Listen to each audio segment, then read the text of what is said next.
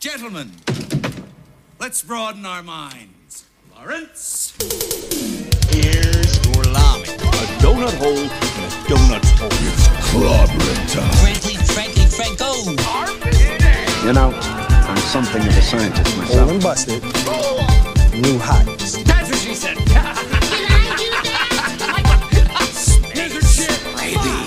A child plaything. You are a sad, strange little man.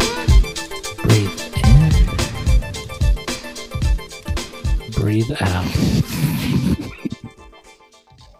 I got a headache there. Welcome to Meditations with Who Watches the Watchers. My name is Ian. My name's Kenny. Oh, this is Paul, Damien. I'm here. Hey guys, welcome back to Who Watches the Watchers, the only podcast that brings you a comic book episode and a movie episode every week. We said our names already in that wonderful, calming intro. This is Paul Damien. It is still Paul Damien. Yeah. Mm-hmm. You're right. There you go. I haven't changed. This week we're talking about The Girl with the Dragon Tattoo, directed by David Fincher. This is a remake. This is the 2011 version. Mm-hmm. The one that was walking outside? Yeah. Yes. I'm trying to grasp your joke. The Girl with the Dragon Tattoo. Right, yes. Sorry, it's a bad joke. it's kind of my thing. And this movie starring Daniel Craig, Rooney Mara, Christopher Plummer, Stellan Skarsgård, Robin Wright. The list goes on and on. So I mean, this is a movie that has lived in the zeitgeist for a long time. I never seen it. Had any of you guys seen this movie before?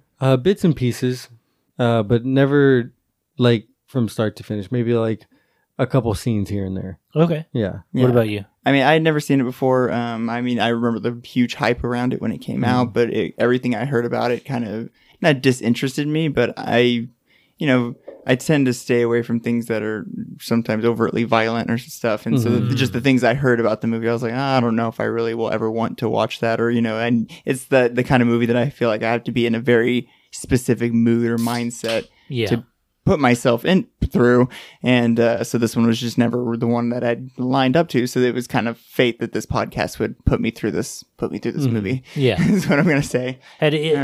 Paul Damien, had you seen the original? No, I have not. Yeah, okay. So to talk on seen parts of this one. Okay. To talk on that, so it's based on a book that came out, or a series of books that came out, and so what I thought was interesting is that there was an original movie that came out in 2009, but they actually released all three original movies that same year. They all came out kind of back in the same year. Yeah, they all came out in 2009. So this was meant to be initially gonna be a trilogy remake of it until it kind of blundered, I guess, and so they got put to the side. For now there will not be either remake to this movie or sequel to this movie being made, so by director Niles Arden Oplov, so the original Swedish director, director that did it, with Daniel Alfredson having kind of rewritten the screenplay based on the books by what's his name, Stieg Larsson was the original novelist, and he actually died before the books were ever published. Is the interesting thing. Yeah, so he was writing what was apparently planned to be 10 books. Oh shit. And so he got 3 done, and then was kind of had some of 4 and 5 written, and then he passed away. And so they went on to publish the 3 that he had written the year after his death. He died in 2004. They published the books in 2005 after they found him, I guess, in the desk drawer. Was he a writer previous to that? And so, I think he has some other works and stuff. And so this was kind of like his big, this was Game of Thrones. Yeah. This was his Song of Ice and Fire. This was the big thing he was working on in his life. And so what's interesting is now there's actually 6 books. They went on to hire another writer to go and continue those books. His notes and stuff, everything they had left over. Yeah, David Lagercantz. Well, actually not. So funny enough, with the notes that 4 and 5 had, his partner at the time kept, and so she apparently at one point said I'm gonna finish the books, and then but never really did anything with it or put anything out there. So just without any of the content that he wrote for 4 or 5, the book publisher just hired somebody else to be just go do what you think would be best for the rest of the series. And so it's kind of like lost content. at the moment on whatever he wrote for the fourth and fifth books. That's kind of a bummer. It's cool. Mm-hmm. It is cool, but it's also like, we're never going to get the real thing. Yeah. Even if this other woman, technically, his business partner, technically, only the first three books are canon. Yeah. I mean, absolutely. Yeah. And so it's kind of like Opus, you know, where we get that kind of weird open-ended, you know, and it is his true ending. You know, this is kind of the opposite, where they like, you know, we'll never exactly get to see what that kind of potential continuation from the original three stories would be. So. Well, that's very interesting. But one other fun fact I was just going to throw out right out the gate is that what I thought was crazy is The Girl with the Dragon Tattoo is the American name of this movie, and the actual like Swedish name perfectly translates to Men Who Hate Women. Holy so that's shit. What this book and the original movies in Sweden are actually called. Oh, really? Yeah, this movie is called Men Who Hate Women. Wow. So, and I think that is the fucking perfect title for this fucking movie. And I think The Girl with the Dragon Tattoo was a lowball pitch of like, okay, we want to give this a cool, edgy name, but not the fucking edgy name this movie actually has, you know, so...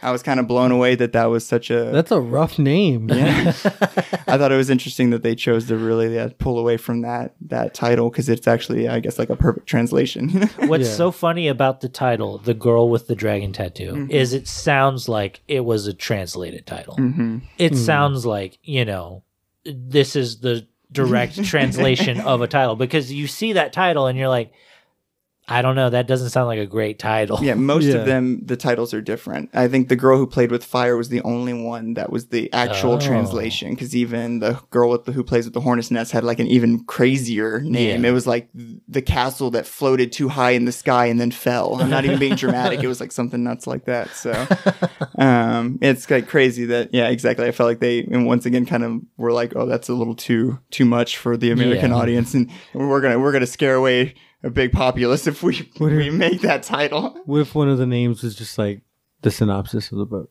It's just like the whole synopsis. Yeah. This girl goes into a coffee shop. Yeah. We did not watch the originals, which I think we all just watched the remake, right? Right. Mm-hmm. I would maybe on my own time, or we could do it for the show. Mm-hmm. It doesn't matter. Watch the originals, because I did really like this movie. Yeah. In fact, kind of loved this movie, especially where it ended, and how it felt like it ended a couple of times, too. Absolutely. This movie was a big surprise for me, because I had always seen the title. It was also around the time when like there was like way too many Resident Evils and way too many Underworlds. And then, of course, like... Which I've everything was all of those. Everything was edgy and violent. Yeah. Yeah, but it was also like within the existence of Daniel Craig as 007 also. Mm-hmm. So it just felt like another, you know, toss in the pile of just like, it could be, you know, as... Do it. Crack it. Krakatoa. Oh, fuck, shit, that was good. Dude. Crispy. I hope that shows up in the mic. Ruined it. But yeah, no, it just, this movie, I thought this was going to be like spy espionage. I thought this was going to be like, you know, Mission Impossible, but all black. I agree with you entirely. I think that's what I was more expecting too. Was it's more spy level shit. You know, you know, or I thought these people were at least working for the police. Yeah, I thought they were like government agents for sure. I thought they were both government agents. Mm-hmm. Yeah, I mean, when I was in 2011, this movie came out. Like, I was like fucking 16. Mm-hmm. So I mean, I didn't give a fuck about trying to watch movies like this, this sophisticated, you know what I mean? Yeah. So, I mean, I was more interested in trying to touch boob or something, you know? But, I mean, my mom... I pressed the wrong goddamn button. You cared more about The Girl with the Dragon Backpack, right? Not the dragon tattoo? Yeah. That's weird. No, but my mom and my sister actually had seen this movie around when it came out, and they loved it. Oh, okay, cool. So my mom was actually pretty happy that we were doing this movie, because she really likes this movie. But... it was rough. This movie is a bit rough. I won't lie. Yeah, no, for sure. But overall, I would probably say it's a good film. Yeah. I really would. Like, oh, absolutely. We'll all walk away agreeing that it is a good film. Okay. You know, I think David Fincher, you know, is, as shown at this point, that he is iconic in the way that he makes films, in the way that he can take just about any story and give it a level of intensity, like take like The Social Network, you know. Yeah. But I mean, this is an environment where he could take that intensity that he loves to put into his films and crank it to the highest of levels. You know, look at that those fucking intro credits. Holy shit, the weirdest cover of Immigrant Song ever. And I wanted, and so I mean, apparently when the artist who designed it was, when given the assignment, was told to just give ideas of what he thought Lisbeth's nightmares were like. Oh shit. And so that was what he came up with 50 ideas, and they put 25 of them into the into that final product. And so that's what, you know, go back and watch it again with that in mind. It's meant to be what she dreams of at night. Shit. Is what we're is that's pretty cool, because when I saw it, the only thing I thought of was, wow, they're really doing like a 90s, early 2000s intro. Like, I've made a point that I hate hard credits like that. You know, it's like, weave some story into what you're going to put into them. But, you know, with that mindset, you know, of what, you know, knowing that after the fact, it's like, I kind of get that it definitely put me in a certain mood after I had all these images thrown at me in such a way, you know, you know, it's like, when I was watching, made me miss Thor Ragnarok. Yeah, exactly. It's like, I want Happy Immigrant Song again. It's reminiscent, well, it's predates, but it's also like the blood in the intro to the Daredevil Netflix series. But no, I think David Fincher does a lot of hard credits in most of his films. I think Seven has some pretty iconic like intro credits, but this one felt, like you guys are saying, extremely jarring.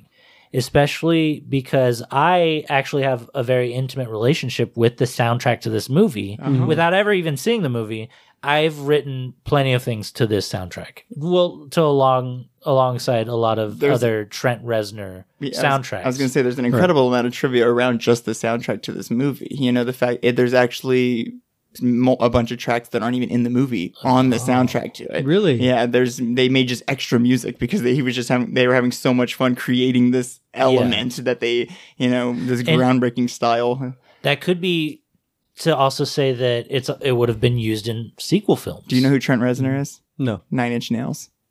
Yeah. Oh. So yeah, I'm a 9 Inch Nails fan. Hell yeah. I prefer about 8 to 7 Inch Nails, and 9's a little too much for me. But like maybe like a centimeter off of your fingertip is good. I got drywall. My walls are not real wood. They cannot handle 9 Inch Nails. Yeah. Oh, you're talking about like nails. I thought you meant like fingernails. I think that is the length that they use to crucify Jesus, is what I think it is. I'm not entirely sure. I think that's the legend, though. But no, that's the legend. The legend of 9 Inch Nails. The legend of Trent Reznor. That's the legend. But okay. I'm a big Trent Reznor fan. Yeah, absolutely. No, I mean, he does brilliant scores across all of Fincher's films. He did absolutely. Soul was half him. Oh, I loved it. Yeah, I love that soundtrack. The other half was John Baptiste, which is a brilliant jazz musician. But no, this film felt like home for me because of the soundtrack already. Though the intro song is on the soundtrack, it's sung by Karen O, who is the singer of the Yeah Yeah Yeahs. This is a song that is never included in any of my playlists because I can't write to music that has vocals in it. Oh, okay. Because it throws you off. Yes. Yeah. And so hearing this song in the intro immediately reminded me of those times where I forget that the song might be in one of my playlists and it comes on while I'm writing. It takes me out of the moment so hard, abruptly. And it... You think you'd see it coming and be like, no! Exactly. And it's just like, oh, fuck, I forgot about this. No, but yeah, this intro, it reminds me of... Yeah, it reminds me of like American Horror Story or something, the advertisements to things. Yeah. It seems like it could be the same team that developed that kind of... Yes, right. But yeah, past the credits, this movie is not at all about what I thought it was going to be about. It's about journalists and then private investigators. Right. And then on top of that, our two main characters don't meet until the halfway point. 70 minutes. Yeah. 70 minutes. It takes so long. And for the longest time, it's just two completely separate stories that don't seem to have anything to do with each other at all. Yeah. Other than she investigated him at one point. Right. To jump into it just right, or a little bit right out the gate, I thought she was going to be Harriet. For a long time, right out the beginning. I thought it was going to be Harriet's daughter. Oh, see, that would also... Yes. I guess the age didn't really make... See, I was having a hard time age placing. I watched the movie, the first hour of the movie twice, because I went and restarted again last night and rewatched. And so, yeah, I was like... I was glad I restarted it because I was able to be like, oh, that's who these people are, because I listened to Henrik re-explain who all the family members were in the ER a second time, and that gave me a much better context out the gate of who I was seeing in each instance, you know? Right. But yeah, so I thought she was just going to be associated more in the story in that way, though. I thought she was going to become part of the family and not so much part of the investigation, which I guess makes sense in the long term of things. But so very early on, I thought I was like picking holes right in the story, you know. It makes you want to feel like that maybe they were trying to line it up that way, especially for people who hadn't experienced the books or the previous films at all. Exactly. And so yeah, it's two co-aligning narratives, each with their own focal character, and they feel like they could be their own films. Right. And it's a lot of fun kind of seeing how Fincher kind of cuts them back to each other. And how a lot of the times they're even like parallel in weird ways, you know, like where one feels distress and then you see how the other one is feeling distress for completely different reasons, you know. It's so cool. And then, of course, the world that it's building is also very cool. And it keeps the tone of the movie perfectly consistent in a way where it keeps how you're feeling consistent. You're not jumping around and being like, oh, now I need to feel this way for this character. It's like, exactly, they're struggling almost I'm not going to say in similar levels, but they're struggling at the same time, you know? Yeah. And so you really it just really builds on that pain for you as an audience. I had to pause this movie multiple times because we've talked on some of it, you know. I warned you about Perfect Blue for the same reasons I warned you about this movie, you know what I mean? Like the elements of like that in movies put a pit so deep in my stomach that I literally have to like take a moment because I can't even focus on what I'm seeing after the fact. I mean, it's like sensory overload for me that I'm literally like, what the fuck are they even talking about anymore? I'm so fucking gone right now, you know? Like, so I literally had to pause this movie definitely 2 to 3 times throughout it to really just take a moment from what I was seeing. It was really intense for me. You know? So with this movie, say that. As soon as I started watching it, I was like, oh, fuck, it's just going. Yeah. So I immediately was like, look, Amber, I have to watch this movie, so I'm going to put my AirPods on. That's you putting your AirPods on. That's actually how it sounded, yeah. So I opened my case. Uh-huh. It goes like that. Uh-huh. It's a random noise every time. Yeah. And then they fly up into my ears. Yeah, when they fly up, they go... Yeah, exactly. And then they land in my ears, and they go... Nice. You got it. So...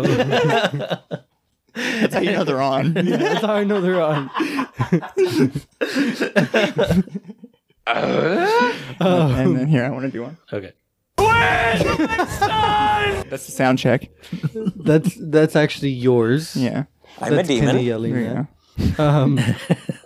But I started paying attention, and I love the way they make it kind of hard at first, but they show you immediately that you have to pay attention to the movie because it's right in the middle of the action. Yeah, you don't even know what the fuck is happening to Mikael for the first like 15, 20 minutes of the movie. Yeah. It's just picking it all up in context clues. You got to be listening to TVs in the background. Exactly. Yeah, just picking up all the context clues and everything. And then you're like, oh, he got sued by somebody for libel.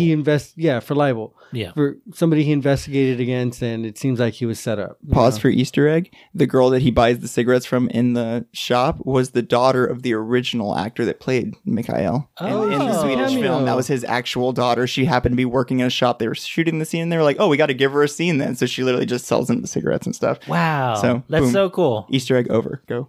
That's interesting. No, that was pretty much it. Like, right off the bat, it lets you know you better be fucking paying attention. And so I can imagine watching in theaters. Like, if anything fucking happened, I would have been upset. I would have been like, I need to pay attention. So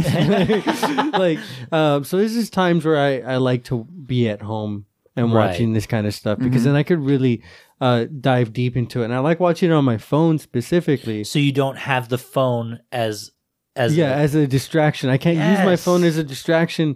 And I it's because it's on my phone, the smaller screen, I have to actually like look in and pay attention. Yeah, you know? I understand that. So I feel like I, strangely enough, find more details and things like that in the movies when I watch it. Like, God, see, I go full fucking theater mode when I'm watching shit. I'm fucking my soundbar turned up to fucking the loudest and just my, you know, fucking TV, pitch black room, and I just invest myself in the fucking entertainment. And that's how I like it. That's why I don't hate theater environments, but it's like I try to create that as much for myself because I love a theater environment. I just wish there wasn't anybody else chewing fucking popcorn 2 seats away from me, you know. So yeah, like I'm fine.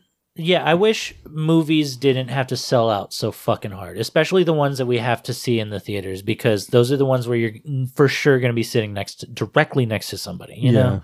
We just need to move to like Wyoming where people just don't give a shit about movies. Yeah. They're just too worried about fucking keeping their horses alive in the winter, you know? Like they don't give a shit about Spider-Man. Yeah. Do you think they even have Spider-Ham? Do they have theaters there? They might. Yeah, no, sure. It's like a law. Right. You gotta protect your horse before you can play a movie. No, movies are for witches, you know? Oh goodness, not bashing on anybody in Wyoming. Anyway, The Girl with the Dragon Tattoo is pretty cool. Yes, at first I didn't like her hair, but it grew on me. It really did. Yeah, so this is the second film where we've watched where the character has bleached eyebrows. Mm-hmm. Yes. And Rooney Mara also got all those piercings for real, nipples and everything. She got everything pierced to be authentic for the movie, which was like, dang, go Rooney Mara for that dedication in the film. Shit. You know, so damn, I did not think that those were actually her nipples. Holy shit! Why would they not be her nipples? Well, because whenever sometimes she just put some other people's nipples on her. Sometimes nipples? in movies, whenever they go topless, it's literally one of those pasties that has a fake nipple on it. So I thought sure. Hold on, I have like a weird bubble in my throat. I understand where throat bubbles. Yeah. No, I just thought that it was like a, you know, one of those fake nipples that already has a piercing in it. So, you know those. That shit was You've seen those before. The real deal. Okay. Well, anyways, so two parallel lines this whole time, right? For the first 70 minutes, it doesn't seem like there's any real connection other than in order to hire Mikael, fucking Frond is the one that hires the investigation on Mikael for this new thing that he's going to be abducted into, basically. Right. Which is the whole family and their riches and the mystery from the 60s, which is another plot line in this movie that I was never... I didn't see it coming. I liked it a lot. I thought it was... fucking awesome as shit that's essentially the plot of the be like, hey, movie. Solve this 40-year-old murder, let's go. And it's like, where did that come from? You know? Like to a journalist. But I guess it's because Henrik, who's played by Christopher Plummer, this is the second movie we're watching that has both Daniel Craig and Christopher Plummer in it, because Knives Out, holy shit, another mystery. It's Henrik must know that because what Mikael has published in the Millennium magazine about fucking Wennerström, he must know that he's a good, you know, detective, a good journalist that knows what leads to follow in order to get to where he is, because Henrik has dirt on Wennerström that he then barters to. That's the whole turning of this movie. The writing is so great in the sense of it's how... it's rock solid. Yeah, on how exactly he would be like, oh, this guy's going after my enemy. He must recognize... terrible people, and so he, and but it's also great in the fact that it's like, now that's how Lisbeth is going to learn that he's also a good person, you know. So it's like organically a way that without them ever having met each other, you know, their first instance, he can be like, you know more about me than fucking anybody else on this planet, and she would already have that level of empathy for him because she knows his life to such an intense level, you know. I think that's, I mean, that's exactly it. It creates a level of pacing that's like insane in a way for a movie that is 3 hours long. It also does a great job of making things happen really quickly when it needs to. You know, we didn't have to spend 3-4 scenes of them like getting to fucking know each other and trust each other. The trust was there from the moment he banged on the door and said his name, you know. Like he, and you saw it with her. She fucking open the door for a man after everything she'd been through up until that point in the movie, you know? Well, I mean, she had her taser handy, but like she was, but that's the thing, like she had her taser handy, but as soon as he sat down and was like, you don't have to worry about that, she trusted him enough to be like, okay, you're right, and she put it down. She's like, your track record makes me believe that. You know? You are a trustworthy person. The words you are saying are true. Fucking phenomenal writing. Dude, this movie fucking rocks socks, man. I fucking love this shit. Shut the hell up. But from everything that I kind of saw, the movies aren't too far off from each other. From some very, maybe some, like, minute differences and, like, you know, the way certain things were approached. Besides that, the storylines fall exactly the same to what the novel even almost truly tells. I think the novel just goes a little bit more intimately into each family member. We get more on the elderly ones that we really only got that one racist kind of weird scene with or whatever, you know. Beyond that, it just builds on some of those other characters we didn't get so much of in the movie. But besides that, I think like those beats are all truly pulled from the page, and I think that's the best kind of writing to show that it came from a truly organic source of, like, you know, good, you know, because the best writers are the ones who put it on paper first, right? I can imagine. So The Girl with the Dragon Tattoo 2011, is it in line with The Girl with the Dragon Tattoo 2009, or is it also lining up some of the events from the other movies?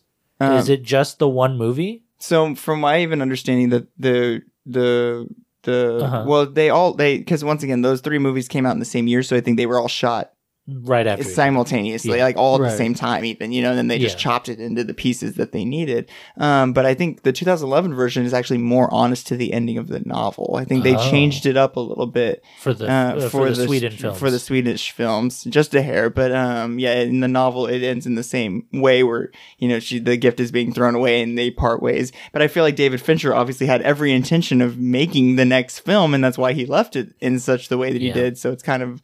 It is a bummer to not know that we're going to potentially get those future films, but you can just go watch the Swedish ones and still get that continued story. Because once again, I watched like a video that was like 20 minutes of the footage put side by side, and I mean they ran. It was the whole movie, like, you know, mirrors. Very in tandem with each other for the most part. Yeah. So I would be very intrigued to see what major differences people would pull from them. You know, so. What I thought was interesting also is that they have identical ratings on IMDb. And that's silly, but they're both 7.8s on IMDb. And for what that's worth, I mean, this movie was not well received, you know. Really? Is for the pretty much the running understanding, is that it didn't do well in theaters. And I believe, you know, that. Like, whoa. I mean, the first half of the film is very rough. Yeah, and not like, it was not like bad. Yeah. It's just, and it did win events, did win some awards and stuff, but yeah, it was like kind of not as critically praised as it should or could have been during the time that it was kind of coming out. So I think once again, like I know I was fucking just graduating high school in 2011. Yeah, exactly. We had other shit on our minds in 2011. But like just seeing it with all the other mud, not saying that those films are mud, but it just all looked like dark, you know, espionage shit. It came in third in the box office the year it came out. And you know what two movies beat it? I have a fun fact. This was one of my favorite fun facts about this. The two movies that beat it were Mission Impossible Ghost Protocol, of course, and Sherlock Holmes Game of Shadows. Jesus Christ. But here's the even funner fact. Mission Impossible Ghost Protocol starred Mikael Nyqvist, who originally played Michael in the original film, and Game of Shadows starred Noomi Rapace, who originally played Lisbeth in the original Swedish versions. So they both starred in movies that beat the remake of their movies. That's incredible. The weekend it came out. Crazy. That's so badass. They were like, we can't let it fucking win. We both got to fucking kick its ass in our movies. Who, I wonder if she played opposite fucking Jude Law or Robert Downey. I'm sure she had to be opposing Robert Downey. Yeah. That's crazy. So, and then because I think the villains in that movie are Swedish or like or something like that. Yeah, because I remember Ghost Protocol, and I definitely believe that. Yeah, 100%. But that just goes to what you were saying though. That those are the top three films. Yeah. Yeah. Right? All Mission Impossible, and they all seem mystery, dark kind of aura around them. Yeah, and so The Girl with the Dragon Tattoo, I was already not... I didn't see any of those movies, by the way. Yeah. I saw Ghost Protocol. It was pretty good. But no, this one just fell under the radar.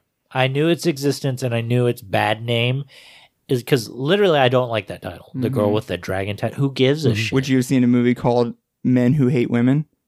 Maybe. Honestly, yeah. I feel like there was more of an instant conversation there, you know? Mm-hmm. I feel like it's not that is kind of what this movie is definitely about, but it's not so blatant. It's not like, I hate you. Yeah. You know, they never really say that. They're just not going around punching women. My thing is, like, I would definitely watch a movie called Men Who Hate Women. Right. But nowadays... Yeah. In 2011, you can't make a fucking film called Men Who Hate Women. I don't think it tracks well enough with, like, society. Yeah, you know, The Girl with the Dragon Tattoo, like y'all were saying before, it's easier to present to the community and be like, this is a film you might be able to take people to, like, you know? So... I agree. I think, post-Trump, we're all willing to admit some men hate women, you know? So, like, well, I just mean, like, with the way society is nowadays, like, with the Me Too movement and stuff like that, this would actually be a film that would probably, like... Do well. I mean, I actually believe that. I mean, I think it could have had a potentially greater impact, you know, now than it did before, so... Yeah. Let's take a quick break, and then when we come back, we'll finish talking about Men Who Hate Women. All right. Break me off a piece of that dragon tattoo. Hey, and we're back. Welcome back. Come right in. Hello. Oh, no. Don't say that. Come right in here, and let me lead you to the bedroom. Oh, gosh. That was the worst thing you could have ever said to me. So come on back. Stop it. I'm a bad guy. You are the bad guy. Yeah. What were you going to say? Billie Eilish. That was tough. That was insane. That was like, I was kind of blown away. Like, it honestly, watching it pissed me off. Like, it really made me mad. But only because I'm an empath. But no, I just really feel for her. You know? Get to the mic. Sorry. I just really feel for her. Yeah. And it just made me really upset. Seeing it, that I was like, oh, she should kill him. I hope she kills him. And then we see what else she does to him instead, which I think is, like, so much worse.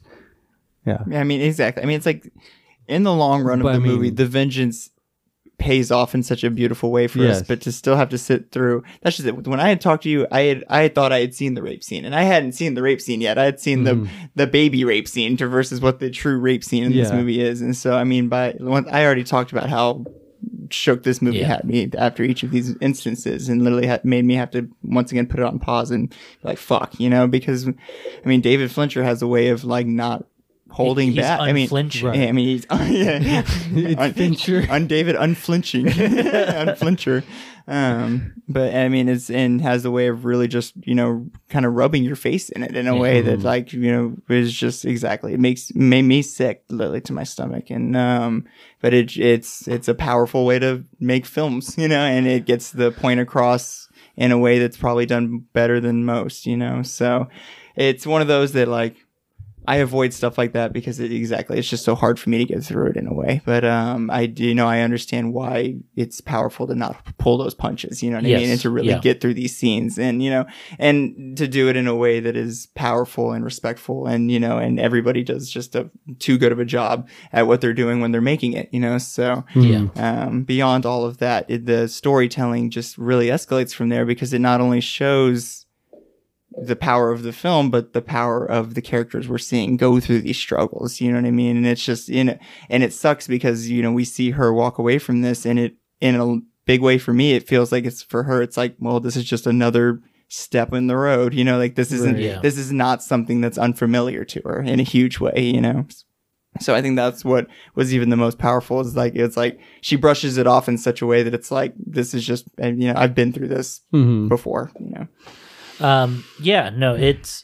It's unbelievable that this scene happens in this movie, because you could cut out the fact that she's a ward, that she is adopted, that she has, you know, a a parental figure that now she has to maintain his finances. You know, mm-hmm. you could cut out all of that and get rid of 20 minutes of the film. Yeah. No, you could. Mm-hmm. You definitely could. And there's validity to that argument, too. I believe there could be a new cut to this film that cuts all that out and is now presented to, you know, rape survivors that will be able to watch this film and not feel horrors mm-hmm. again, you know? Mm-hmm. But there is the also inevitable, horrible human truth that this fucking shit can and does happen. Yeah, no, you know? Exactly. And that goes to the point Kenny was saying about David Fincher just shoving it in your face and letting you know, like, hey, it's not the prettiest way to tell a story, but right. This is kind of, he's making it realistic because mm-hmm. this is how the world fucking is sometimes, unfortunately. Yeah. And he, real quick, he never allows it to look sexy. Yeah. He never allows it to look like a sex scene. Because it's grotesque. Because we do get sex scenes. David Fincher loves sex scenes. Yeah, absolutely. Later there was way more sex in this movie than I expected, considering the horrific sex we get. Yeah, exactly. Yeah. But then I was really happy with what she did to him. I was too. It's almost like honestly, it's almost like the fantasies you wish. Funny enough, David Fincher held back. Really? And there's more words on his chest in the book. The book had the most words. The Swedish version took one word away, and then David Fincher took even another word away. So he put the fewest words on the man's chest out of anyone. But I would hardly call that holding back so much as just making it more of like what a person would probably write. Yeah, because it says, I'm a rapist pig. Yeah. Yeah. Yeah. I think I couldn't tell you the full book one, but the Swedish version was I'm a sadistic rapist pig. You know, it just has like an extra adjective thrown in there. Fucking when Daniel Craig first meets her at her house, she's wearing a shirt and I really want that shirt. It says fuck you, you fucking fuck. Yeah. And I actually found one online for like $20, but I think I'm gonna have my mom try to make me watch it. Yeah, for sure. There you go. Yeah, for sure. DIY, bro. Yeah. It's the DIY era. Yeah, hers was probably DIY as hell. I'm gonna fucking call my mama. Speaking of which, she hasn't called these past two episodes. I know. Where's she at? I know, where is she? Is she okay? I know, I told her to call. I was like, hey, I'm recording.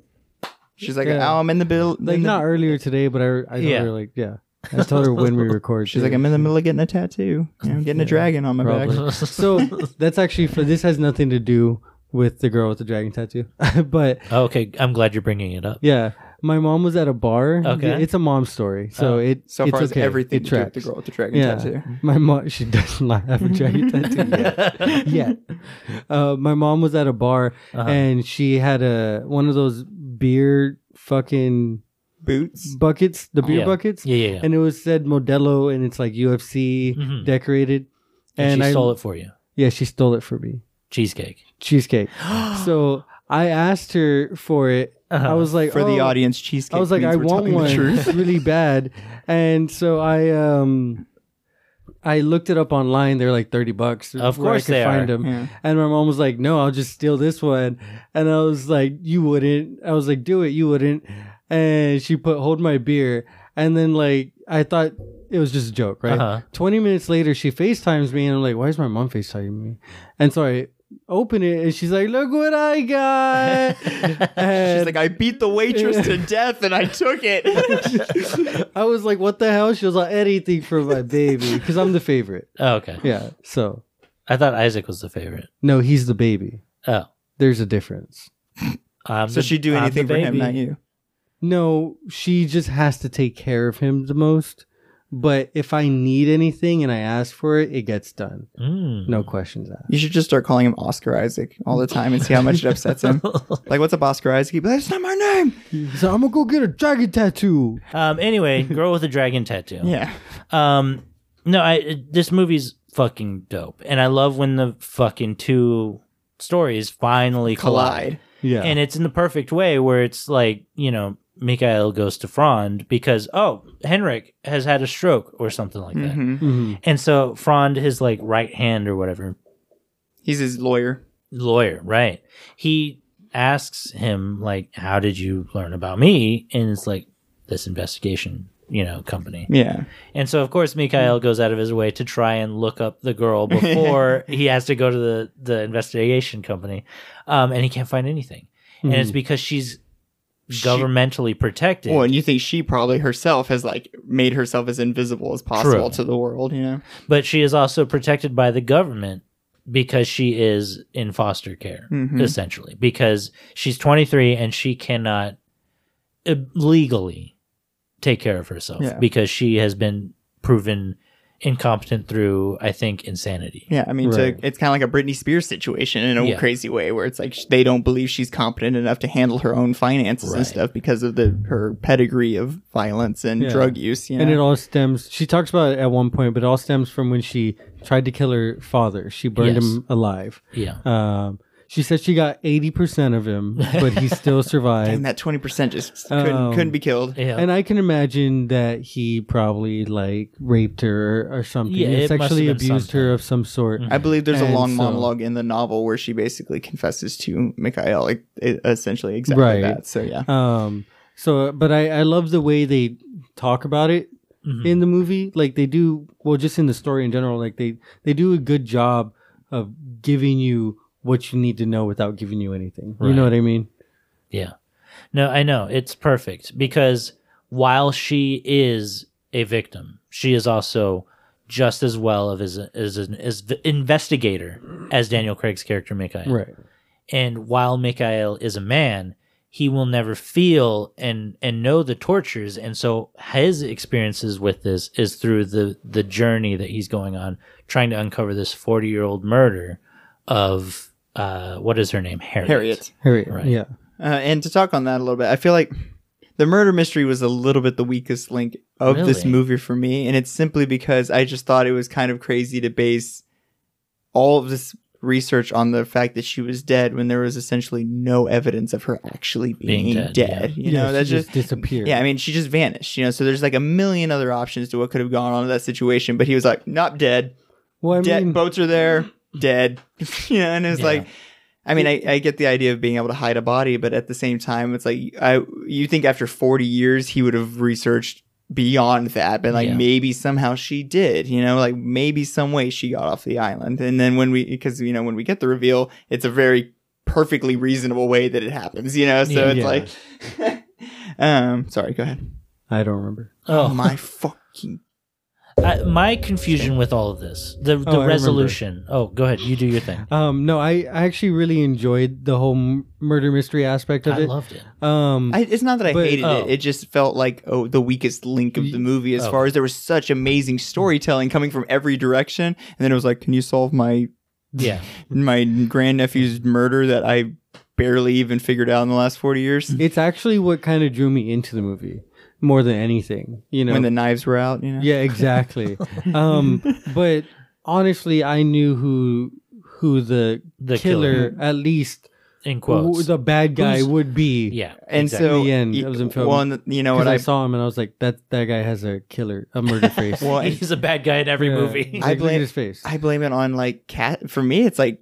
When you have the fact that for me, Stellan Skarsgård is such a recognizable face now. I'm like, he's the only other really big face in this movie. He's got to be the killer. I know that sounds silly, but I was like, he has to be one of the most relevant people in the storyline because he's one of the most relevant faces I'm looking at. Yeah. So they cast big in very specific areas, and I think that was a little bit of a weakness for the movie. So in that way, the murder mystery. It is Mikael's fault because he didn't ask the main question at the top, which is what you were saying, which is, how do you know she's dead? And so that was what I was thinking about the whole time. And so while he was just trying to uncover he was just basically gathering all the clues before he even asked the question. And I think that's fine. But you guys thought Martin something was fishy with him, Stellan Skarsgård's character, but also I didn't actually believe that Harriet was dead either, And so it's just like there was no whodunit to be had. I just wanted to know what the resolution was going to be at all. Yeah, right. Why have these events happened? Why did she disappear? Yeah, and when it comes all down to it I think it's pretty cool. Mm-hmm. It all makes sense. It all clicks together.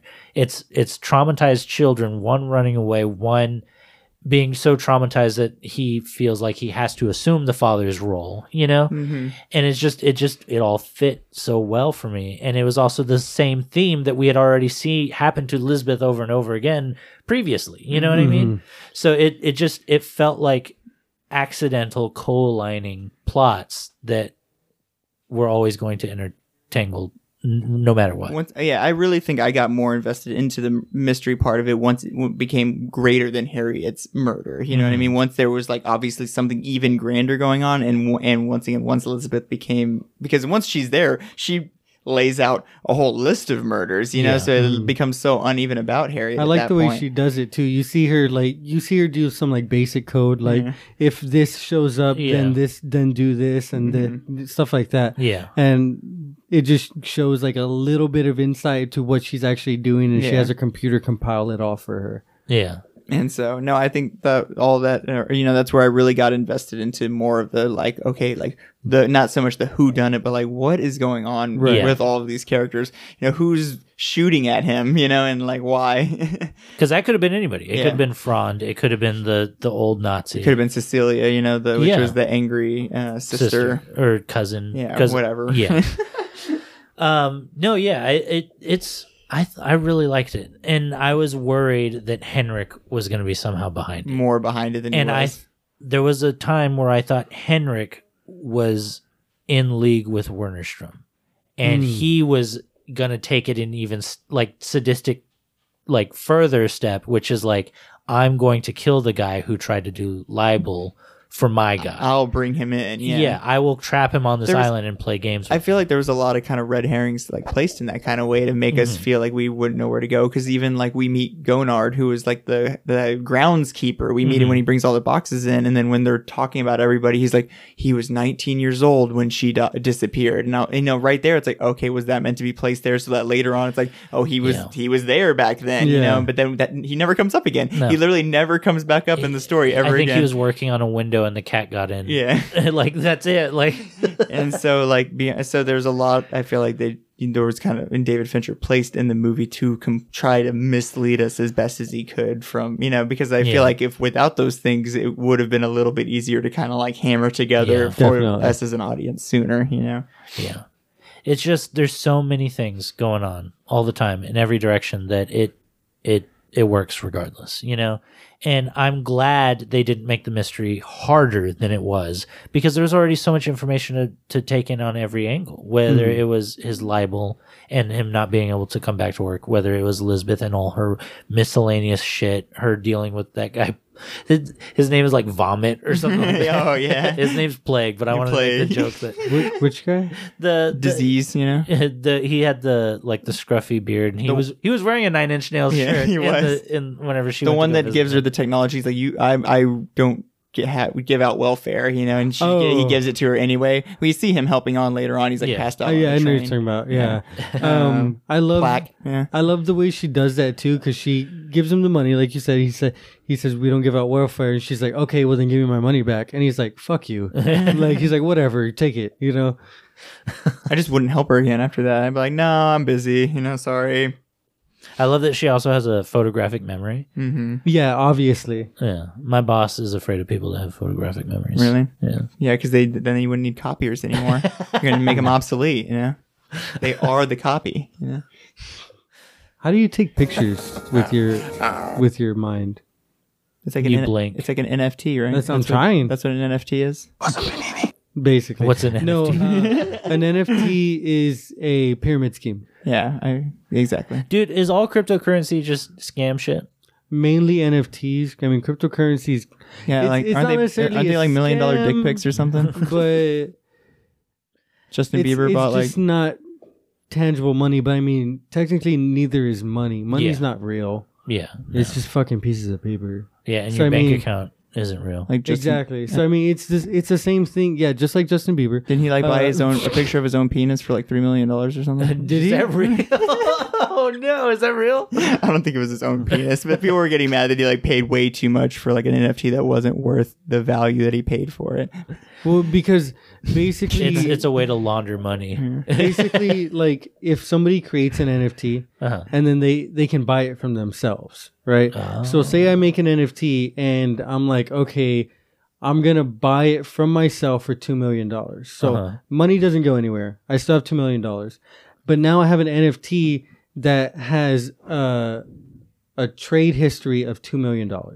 So now it's technically worth like $2 million. Right. So I can sell it for like $20,000 or $200,000. And you make money. Yeah. And somebody's like, oh, I'm getting a huge discount. I'm getting like 90% discount. But they're, you know, they're buying a picture of Justin Bieber's penis. All right. Jesus Christ. I'm trademarking it right now. We make the first NFT trading app, call it Nifty. Oh my God. It's pretty good. I don't like it. Like NFT only trading? Yeah, exactly. This movie's dope. I love this movie. Christopher Plummer finally shows up at the end. Mm-hmm. But that's before, or that's after we see all the shit hit the fan, and they finally put it all together that Harriet must have run away or has run away because she had spotted her brother, Martin, across the street. Mm-hmm. And she was trying to get away from him. Martin seemed like the good guy throughout the movie, but that's another thing about Stellan Skarsgård's acting is he's so fucking good that I wanted to root for him the whole time. I was like, please don't make him. Yeah, the problem is he's a menacing even when he's a good guy. Well, and honestly, because you said that she ran away when she saw him there, but like that was kind of just a plan, like that made her want to run away because she was like, oh, he's back, right? But they fucking Daniel Craig didn't know that she ran away until after he was confronted by Martin, because Martin said like, oh, who killed her? You that's found out who killed her. Yeah. And he was like, wasn't it you? And then that's when Martin, that's just it. Right. Everybody was in this insane illusion she was just dead, and that's like, it's like everyone just believed that from the get-go. I think that's why Daniel Craig thought she was dead. Yeah, because like nobody doubted it. Because I mean, it's confirmation bias. It's like my family sucks. Someone killed her. Yeah, you have so many people, especially people that were around, that are like, no, she's definitely dead. That why not think that she's dead? You know what I mean? It's so weird. There's another aspect that we're inching closer that I'm very confused by. That there's something you can kind of poke a hole in a little bit. Not poke a hole, but it just doesn't make sense to me. But we're getting there. What was the dad's name? That's what I'm blanking on. You're like not Godard. I don't know why that's Gottfried. Like is that what it was? It was Gottfried. That still doesn't feel right. It was Gilbert Gottfried. It was Gilbert Gottfried. G.O.T. Fried. Who could do the best Gilbert Gottfried impression here? Because it's not me. Hold on. Jafar! I'm just kidding. Awful. But I'm surprised that Henrik thought that Harriet was dead. I know. Yeah. Because like, again, they never found a body and everything like that. Mm-hmm. But he was still, every year on his birthday, he was still getting those things.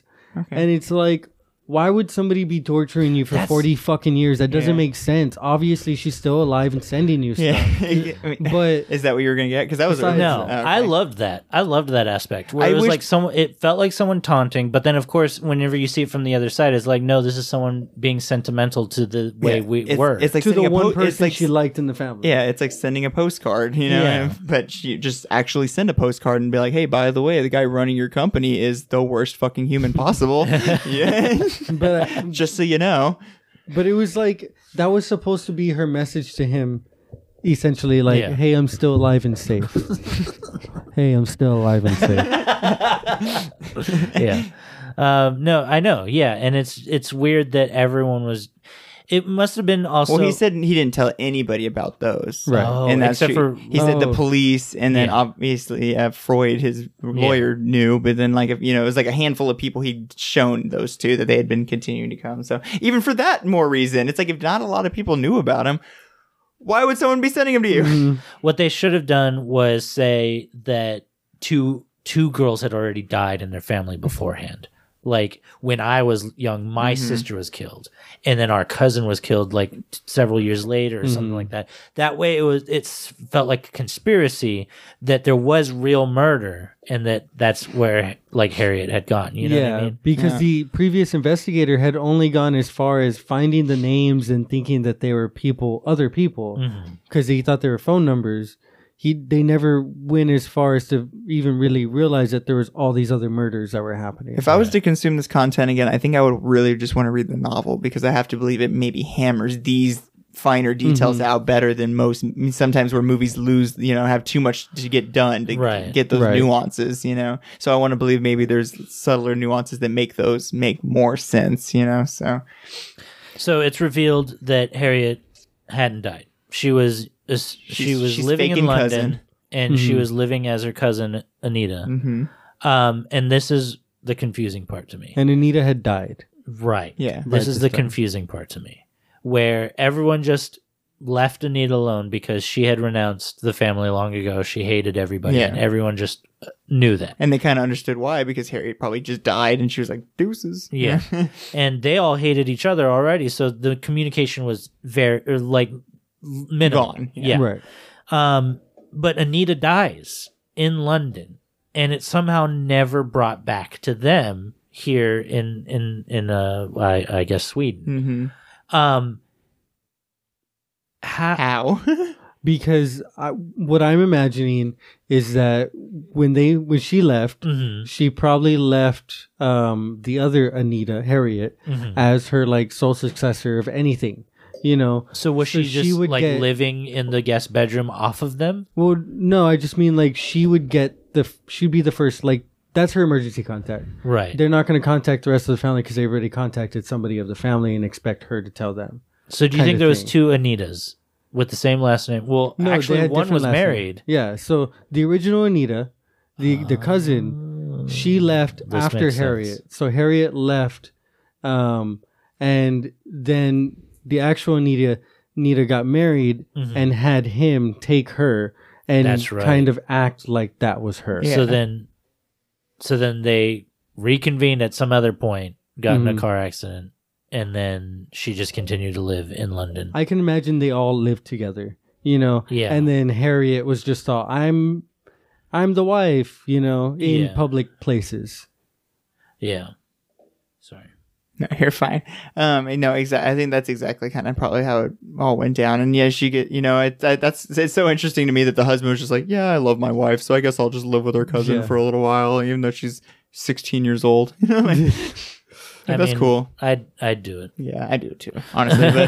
But especially if I knew the circumstances. Yeah, absolutely. Yeah.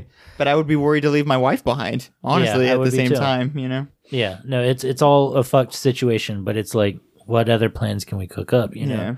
And if it's already in motion, we don't have cell phones, what do we do? Once we even found out what happened to Harriet, I liked all of those elements. It's just, once again, it's just the insane belief that everyone was just like, oh, she dead. No, they could have literally cut her wrist and left blood splattered somewhere in her room or something, just left evidence that made it even seem more murderous, and been and then she just walked away with a scar on her arm or something, and it was just the cost of making it seem like she had definitely been murdered. And for me, that right there is then there would be no doubts, you know what I mean? But the fact that she's just smoke in the air is I would have to believe someone would be she alive somewhere, Yeah, that girl done away. That's such a good plot idea for a modern day mystery. Yeah, is cut your wrist, people scheming together. Also medical. Have you seen Gone Girl? I was gonna say Gone Girl. Well, David Fincher. By David Fincher. So, but no, cut your wrist. Show that the blood is there. Show how the blood had been shot out of your body and what kind of vein would be able to do that. Have someone who can medically attend it right then and there. And then leave. Is that what happens in Gone Girl? I've seen Gone Girl, but I don't think that's exactly what happens. No, she just puts her blood all over the house and then cleans it up herself, so that when they go in, there's obviously blood splatter everywhere. David Fincher loves this shit. Yeah, he freaking. He also loves fucked up sex.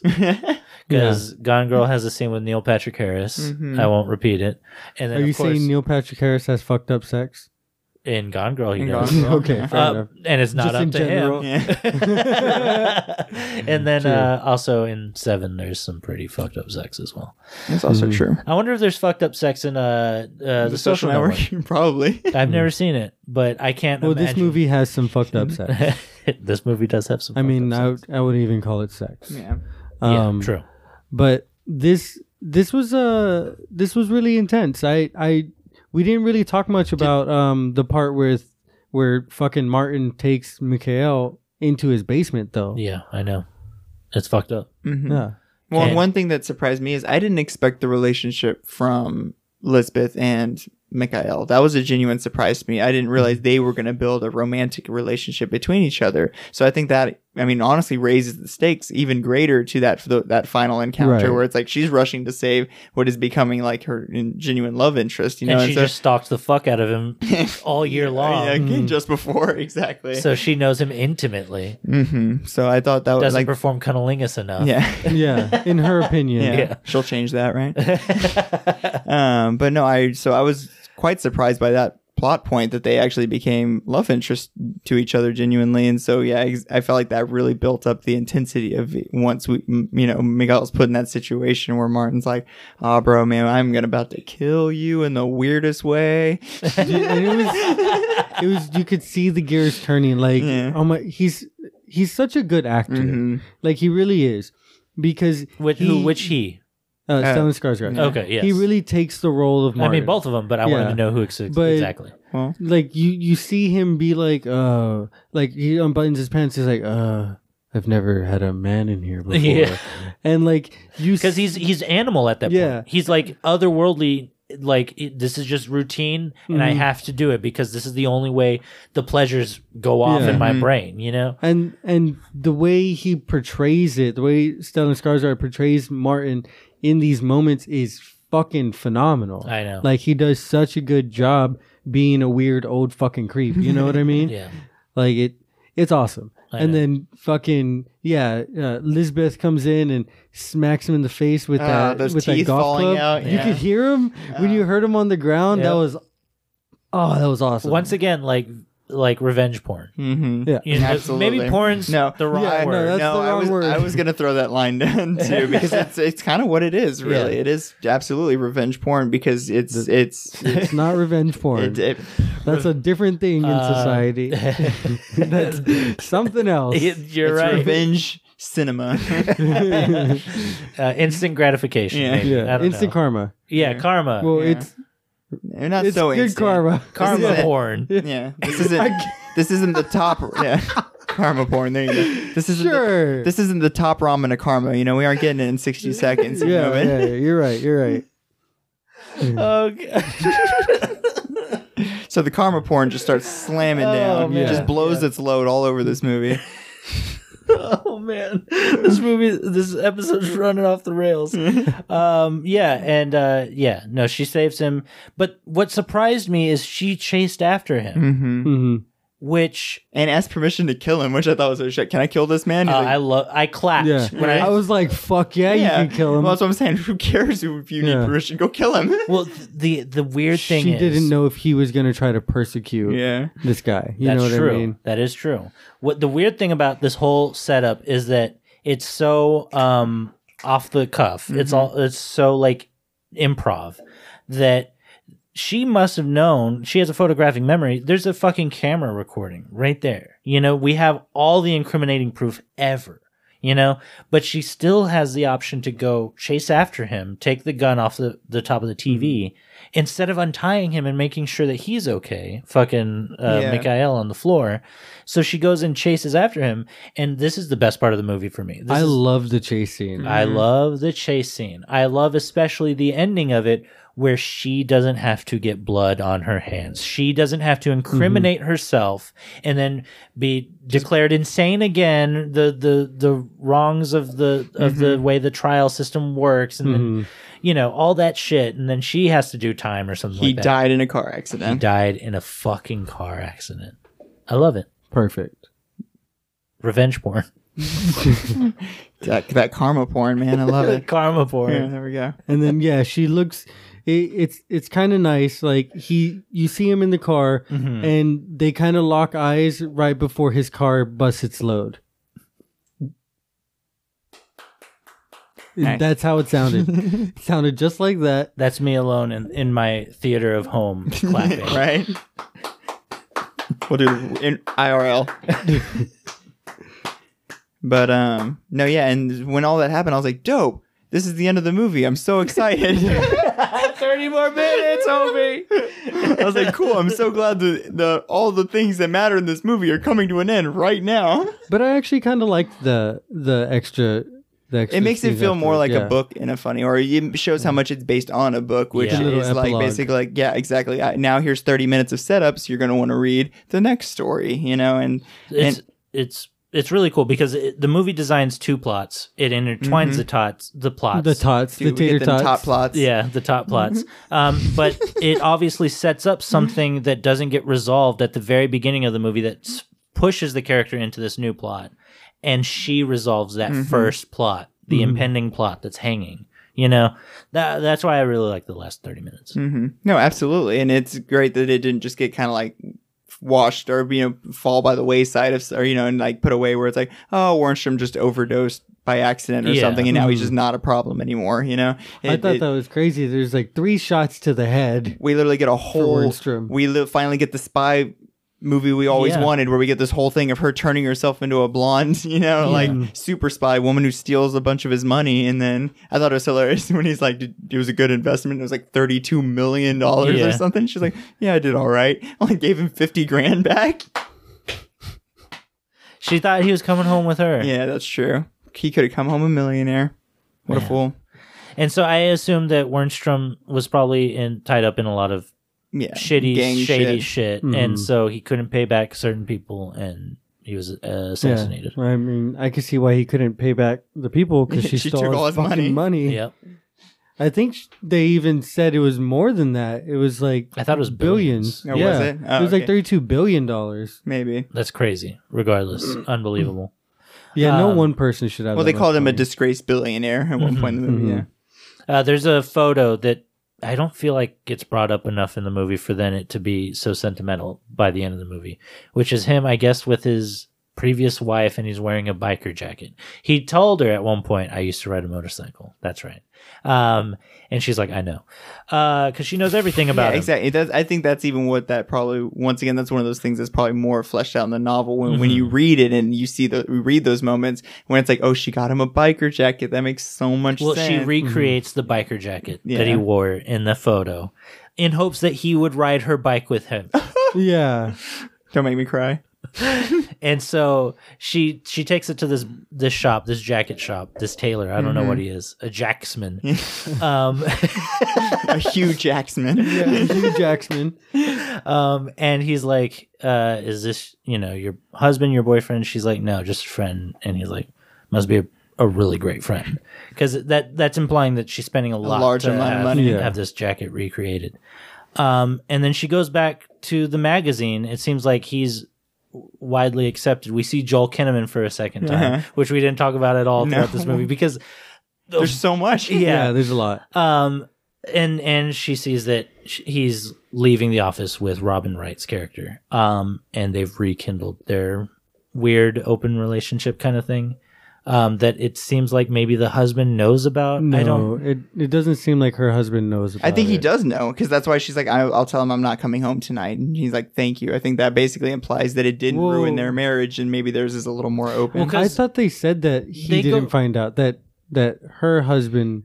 No, they didn't. They kind of just said that it ruined his marriage and not hers. Yeah, that's what I'm saying. So it basically that thinks her marriage survived because it obviously came out into the open and the world found out. Yeah. There's also the other incriminating fact that they're at a party at his house and he's there, the husband of Robin Wright, and he goes home, but Robin Wright stays there. Night. That's what I'm saying. Mm. Yeah. I think he's very aware of the situation. But yeah, for anybody who is surprised when you see Rick Flagg show up and not say a fucking word in this movie, it's because his character that he got casted for is much more relevant in the next two stories. And so he was like big casting in a part that just didn't kind of matter in... He's like, I love Robin Wright. I bet you're probably right that he probably did have some lines in the movie that they were like, maybe we're not going to do that.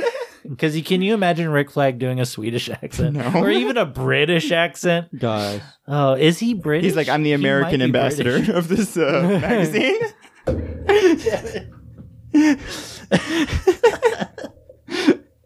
So, but... Oh. Joel Kinnaman is a Swedish actor. Got us, Kinnaman. You guys look like a bunch of fucking idiots. Charles Joel Nordstrom Kinnaman. You know what's funny? Nordstrom? I'm also on his IMDb right now, and I didn't read that. Either way, what a couple of goofs we are. But that's where that kind of why that happened and why he seemed to be in this movie but not matter, which is kind of crazy.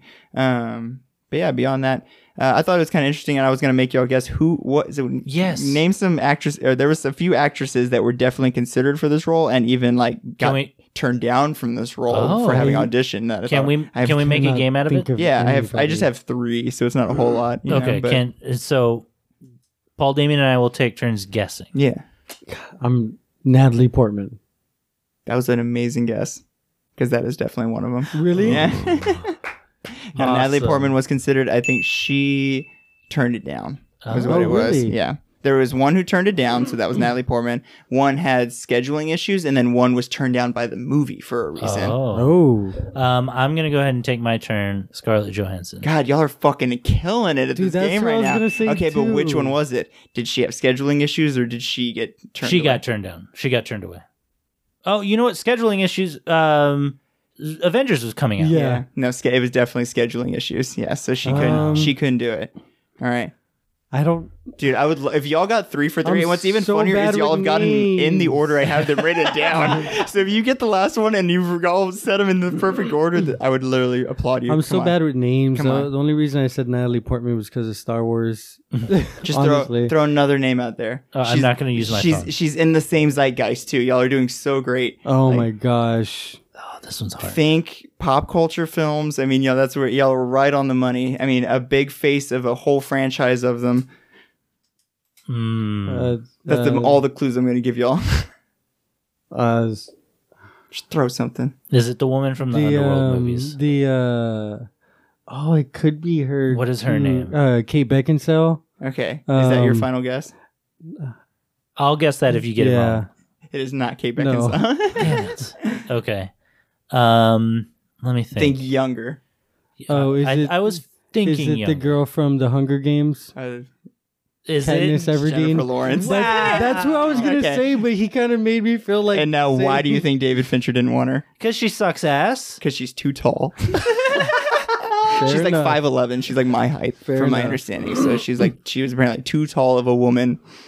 She couldn't be taken that easy. I'm not going to lie to you. This movie would suck ass with any of those actresses. No, I think Rooney Mara... I mean, okay, that's my thing. I like Rooney Mara a lot, and so I was blown away by this performance because I was like, fuck, I started with like low-grade Rooney Mara performances and have been missing out on like where she really put it out there and showed how much she can act and and the talent that she really possesses, so I was blown away by her performance. But what I was going to say on the other half of that is I'm honestly not that big of a Daniel Craig fan. I have never seen any of his Bonds, and even in like Knives Out and stuff, he was not my favorite part of that movie, like straight up. So I love him in both these movies, but I think this movie was easily my favorite Daniel Craig movie. It was the first time I felt like I could actually relate to him as an actor and then in the character that he was actually trying to portray. Like I don't know. It's like it's honestly a personal bias too. I don't even think he's maybe a bad actor. It's just something about him. I'm like, I just don't like that guy's face, So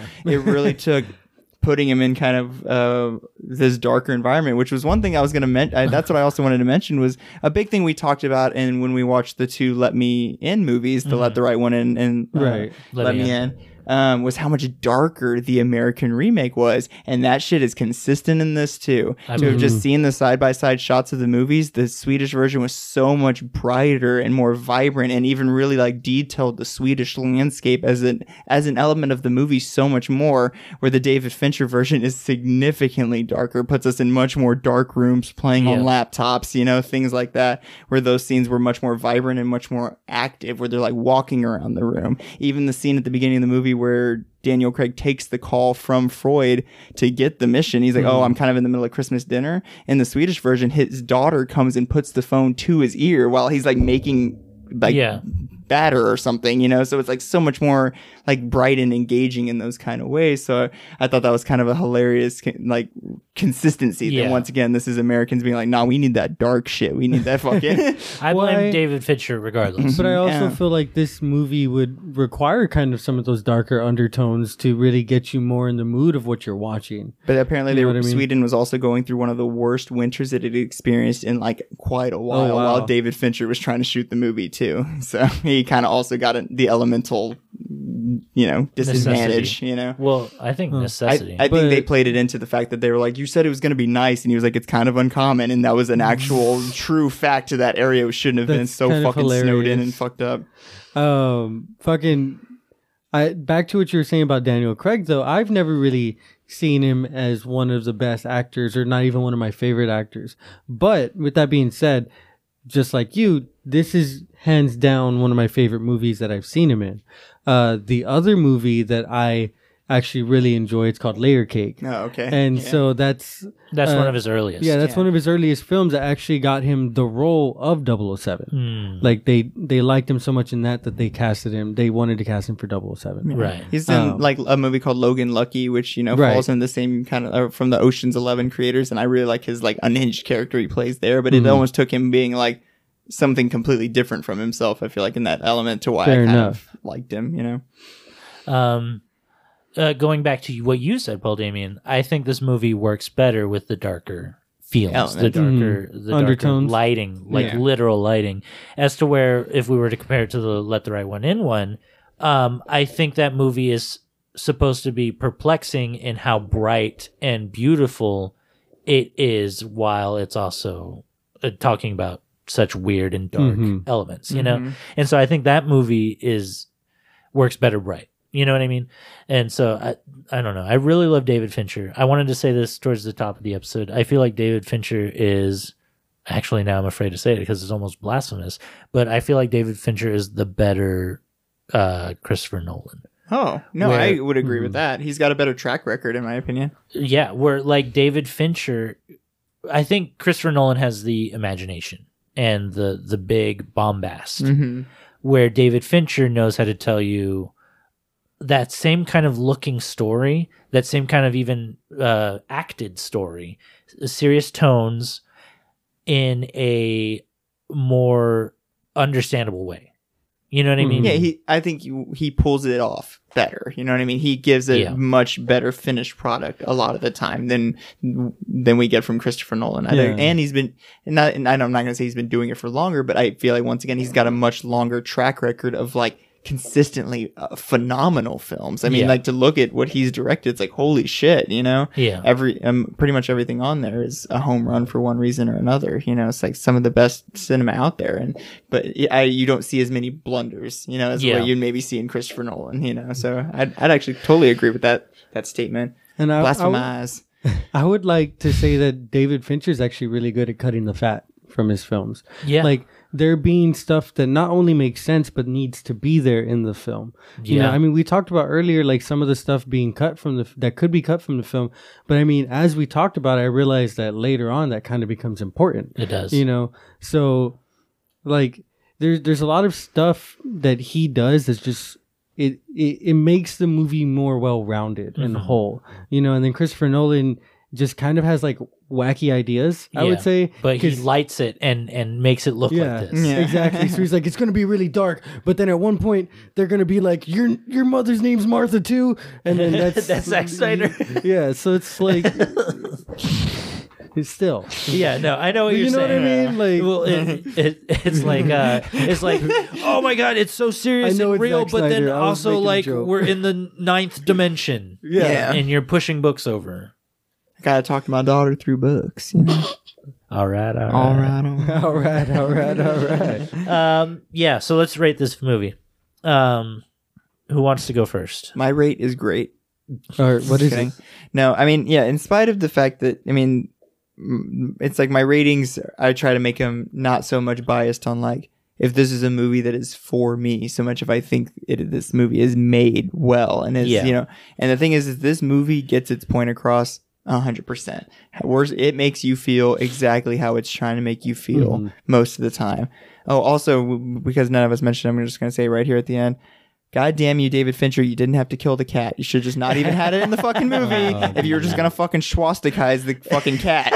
Because God damn it, that shit was fucked up. Was the cat in the book? I don't know. Probably. I'm sure it's a running theme, but either way, damn it, you take it out of the movie. It didn't have to be there. It was very hurtful. Now I'm going to have to start Googling, does the cat die? Does the cat turn into a swastika? God. Does it get put into any weird fucking shapes? Anyway. Fuck. Yeah, no cat yoga, guys. But in spite of this, the thing is, I will probably not watch this movie for a very, very, very, very long time if I ever experience it again. Yeah. If I was to put myself through this story again, once again, I'd probably read the novel. And that's because this shit's fucking just too hard for me to watch. You know, I just don't even have the stomach to handle it. It just makes me sick.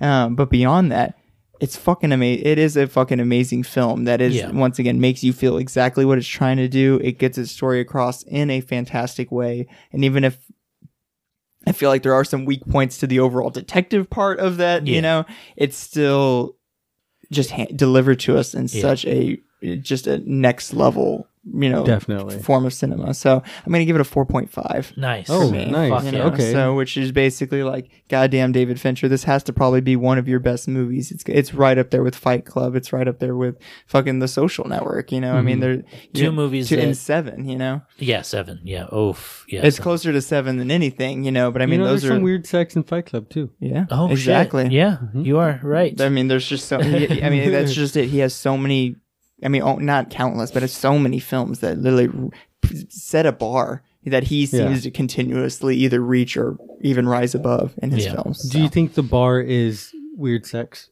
Yes. And the bar is weird sex. And he's been doing it since the 90s. Yeah. God.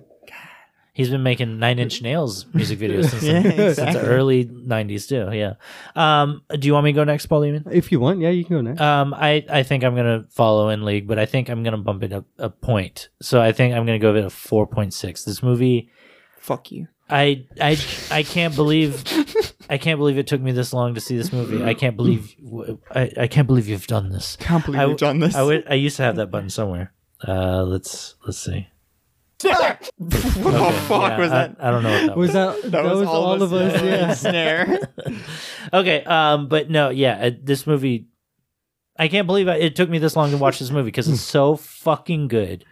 And the way it ends with her throwing that that specially made jacket in the trash after seeing her go home seeing him go home with Robin Wright, it not only makes me hurt for longing of the sequel, but it also feels like such a strange and wonderful ending to this singular movie that if there wasn't the Swedish remakes already, if this was just based after the one book and it never got any more, I'd still love this movie. Definitely. And so it really blew me out of the water. I mean, leaving these characters in a world where they don't truly belong together, I guess is what the message would be if that was just all we ever had. Yeah. Because like I had the notion before watching the rest of this movie that the only consistent character throughout the series was her. Yeah, I think it's both of them, and that's what this ending leads me to believe is that they're both integral to the rest of the story. Because they're the only reason I know that at least to be true for the first three is that they're both the original two actors are cast through the original three films. Yeah. Know. All right, Paul Damien, you're up. Okay. So, Sal, here's the bread. I actually really enjoyed this movie. Good. But it was also kind of a tough pill to swallow. You know, It was a bit to get through. That's a lot of information. Yeah, it was a lot going on. And it just kind of, at some point, it would pull me out of it because of everything that's just fucking throwing at you. Regardless, I loved everything that happened. Like, the pacing of the film's really good. And I... Fucking Rooney Mara, I actually really liked her character a lot. Me too. Jumping to the ending, you know, that's where her hair really grew on me, and that's probably going to bump it up a few points. But I love the way it was done up in the back. Mm-hmm. This movie is tough to watch, though. Yeah. Like, I can't see very many younger people watching this movie and getting too much out of it, you know, but as because you get the older, maybe, like... Because the loud parts are so loud. Yeah. But the big parts are so, yeah. I would say, like, you would have to at least be, like, 23, 24 to give a fuck about what's going on in this movie to actually really dive into it. But for me, I would give this movie... Because I don't want to do any shame to this movie. Yeah. It's a great movie. But it's not a movie for me. Yeah. Even though it drew me in so well. But it drew me in probably for the wrong reasons that this movie was made. You know? So I would say I'm going to give it a 3.8. Okay. I think and that's fair. Not saying anything against the movie either, because in all honesty, it's a great fucking film. But it's just, it was tough to watch. And that's what gets me. Not just because of what the film's overall dealing with and arcing about, mm-hmm. but just how much there is for you to digest. And it's a fucking 2.5 hour movie, and it is unforgivable in a way. Exactly, that if you stop paying attention for even a minute, you could miss. Imagine you watch this in theater. You don't see half the stuff. You know, you have to go back. I went back multiple times mm-hmm. watching this. I did too. Well, and that's the reason I felt the need to like pause it after those, you know, such loud scenes, because mm-hmm. Then once again after that I just wasn't even processing information after the fact. I was like, okay, I'm not hearing any words being said right now. Mm-hmm. My brain is screaming still. So that would be the only thing that really faults this movie for me, but overall I want to give it a good rating, so 3.8 is where I stick. Okay. I think that's great. Your rating is honest to you. And it's actually on par with their IMDb rating. I just realized that. Thank you guys for listening. Come back next week. We're going to be talking about The Last Duel, directed by Ridley Scott. I'm excited because I've been waiting to watch that fucking movie. Oh yeah, I saw it on our list. So I was like, "Fuck, I gotta wait." Yeah, it's currently at the time of recording this on HBO Max. It is. So you can go check that one. You can check this movie out on Netflix. Yes, this movie is almost permanently on Netflix. It feels like it's on there every time I look. Yeah. So glad I finally clicked on it.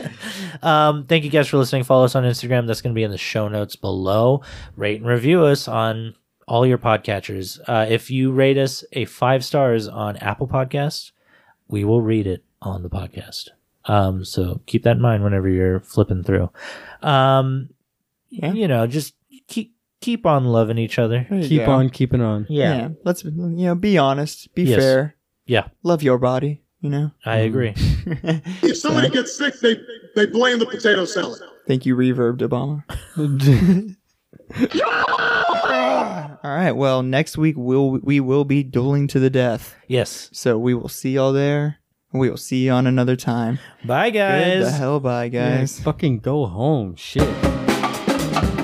Good. Bye. Good. Goodbye. Said good. Bye. Good. Goodbye. Said get the hell out of here. Get out, good, goodbye, said bye, guys, good night. We are who watches the watches, we are leaving the show. We're walking out the door, say got to go. Bye-bye. Bye. What an explosive ending.